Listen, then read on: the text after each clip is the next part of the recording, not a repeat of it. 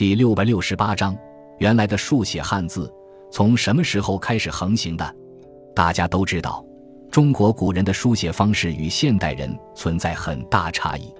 现代人一般是从左到右横着写，古人则是从右向左竖着写。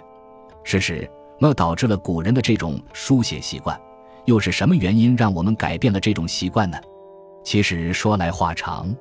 自结绳记事以来，我们祖先的写作介质一直在发生变化，从龟甲兽骨、青铜器皿、竹简丝帛，再到现在通行的纸张。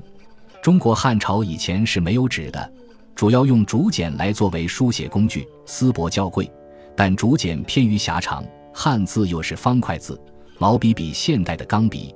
圆珠笔所占的书写范围要大很多，古人为了书写方便，就采用竖写的方式，然后把一个个竹简穿起来，就是简书。在东汉蔡伦改进造纸术后，由于人们已经习惯了竖写，所以这种习惯就被保留。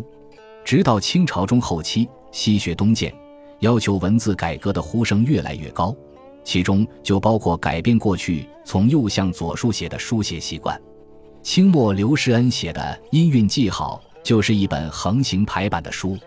新中国成立后，一些学者如郭沫若、陈嘉庚先后向国家提出汉字横行的建议。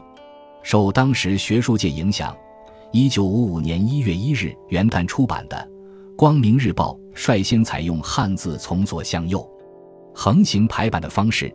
到1955年11月。全国十七家中央级报纸已有十三家采用横排方式。一九五六年一月一日，《人民日报》也改为横排，至此全国相应。汉字横行不是人们求新求异的结果，而是带有一定的必然性。首先，当时世界上的众多媒体和刊物都是采用横版的方式，要与世界接轨并赶上时代步伐。第二，汉字横排有利于阅读。据科学研究表明，人眼横着看的视域要比竖着看高，横着看方便阅读，可以在一定程度上降低视觉疲劳。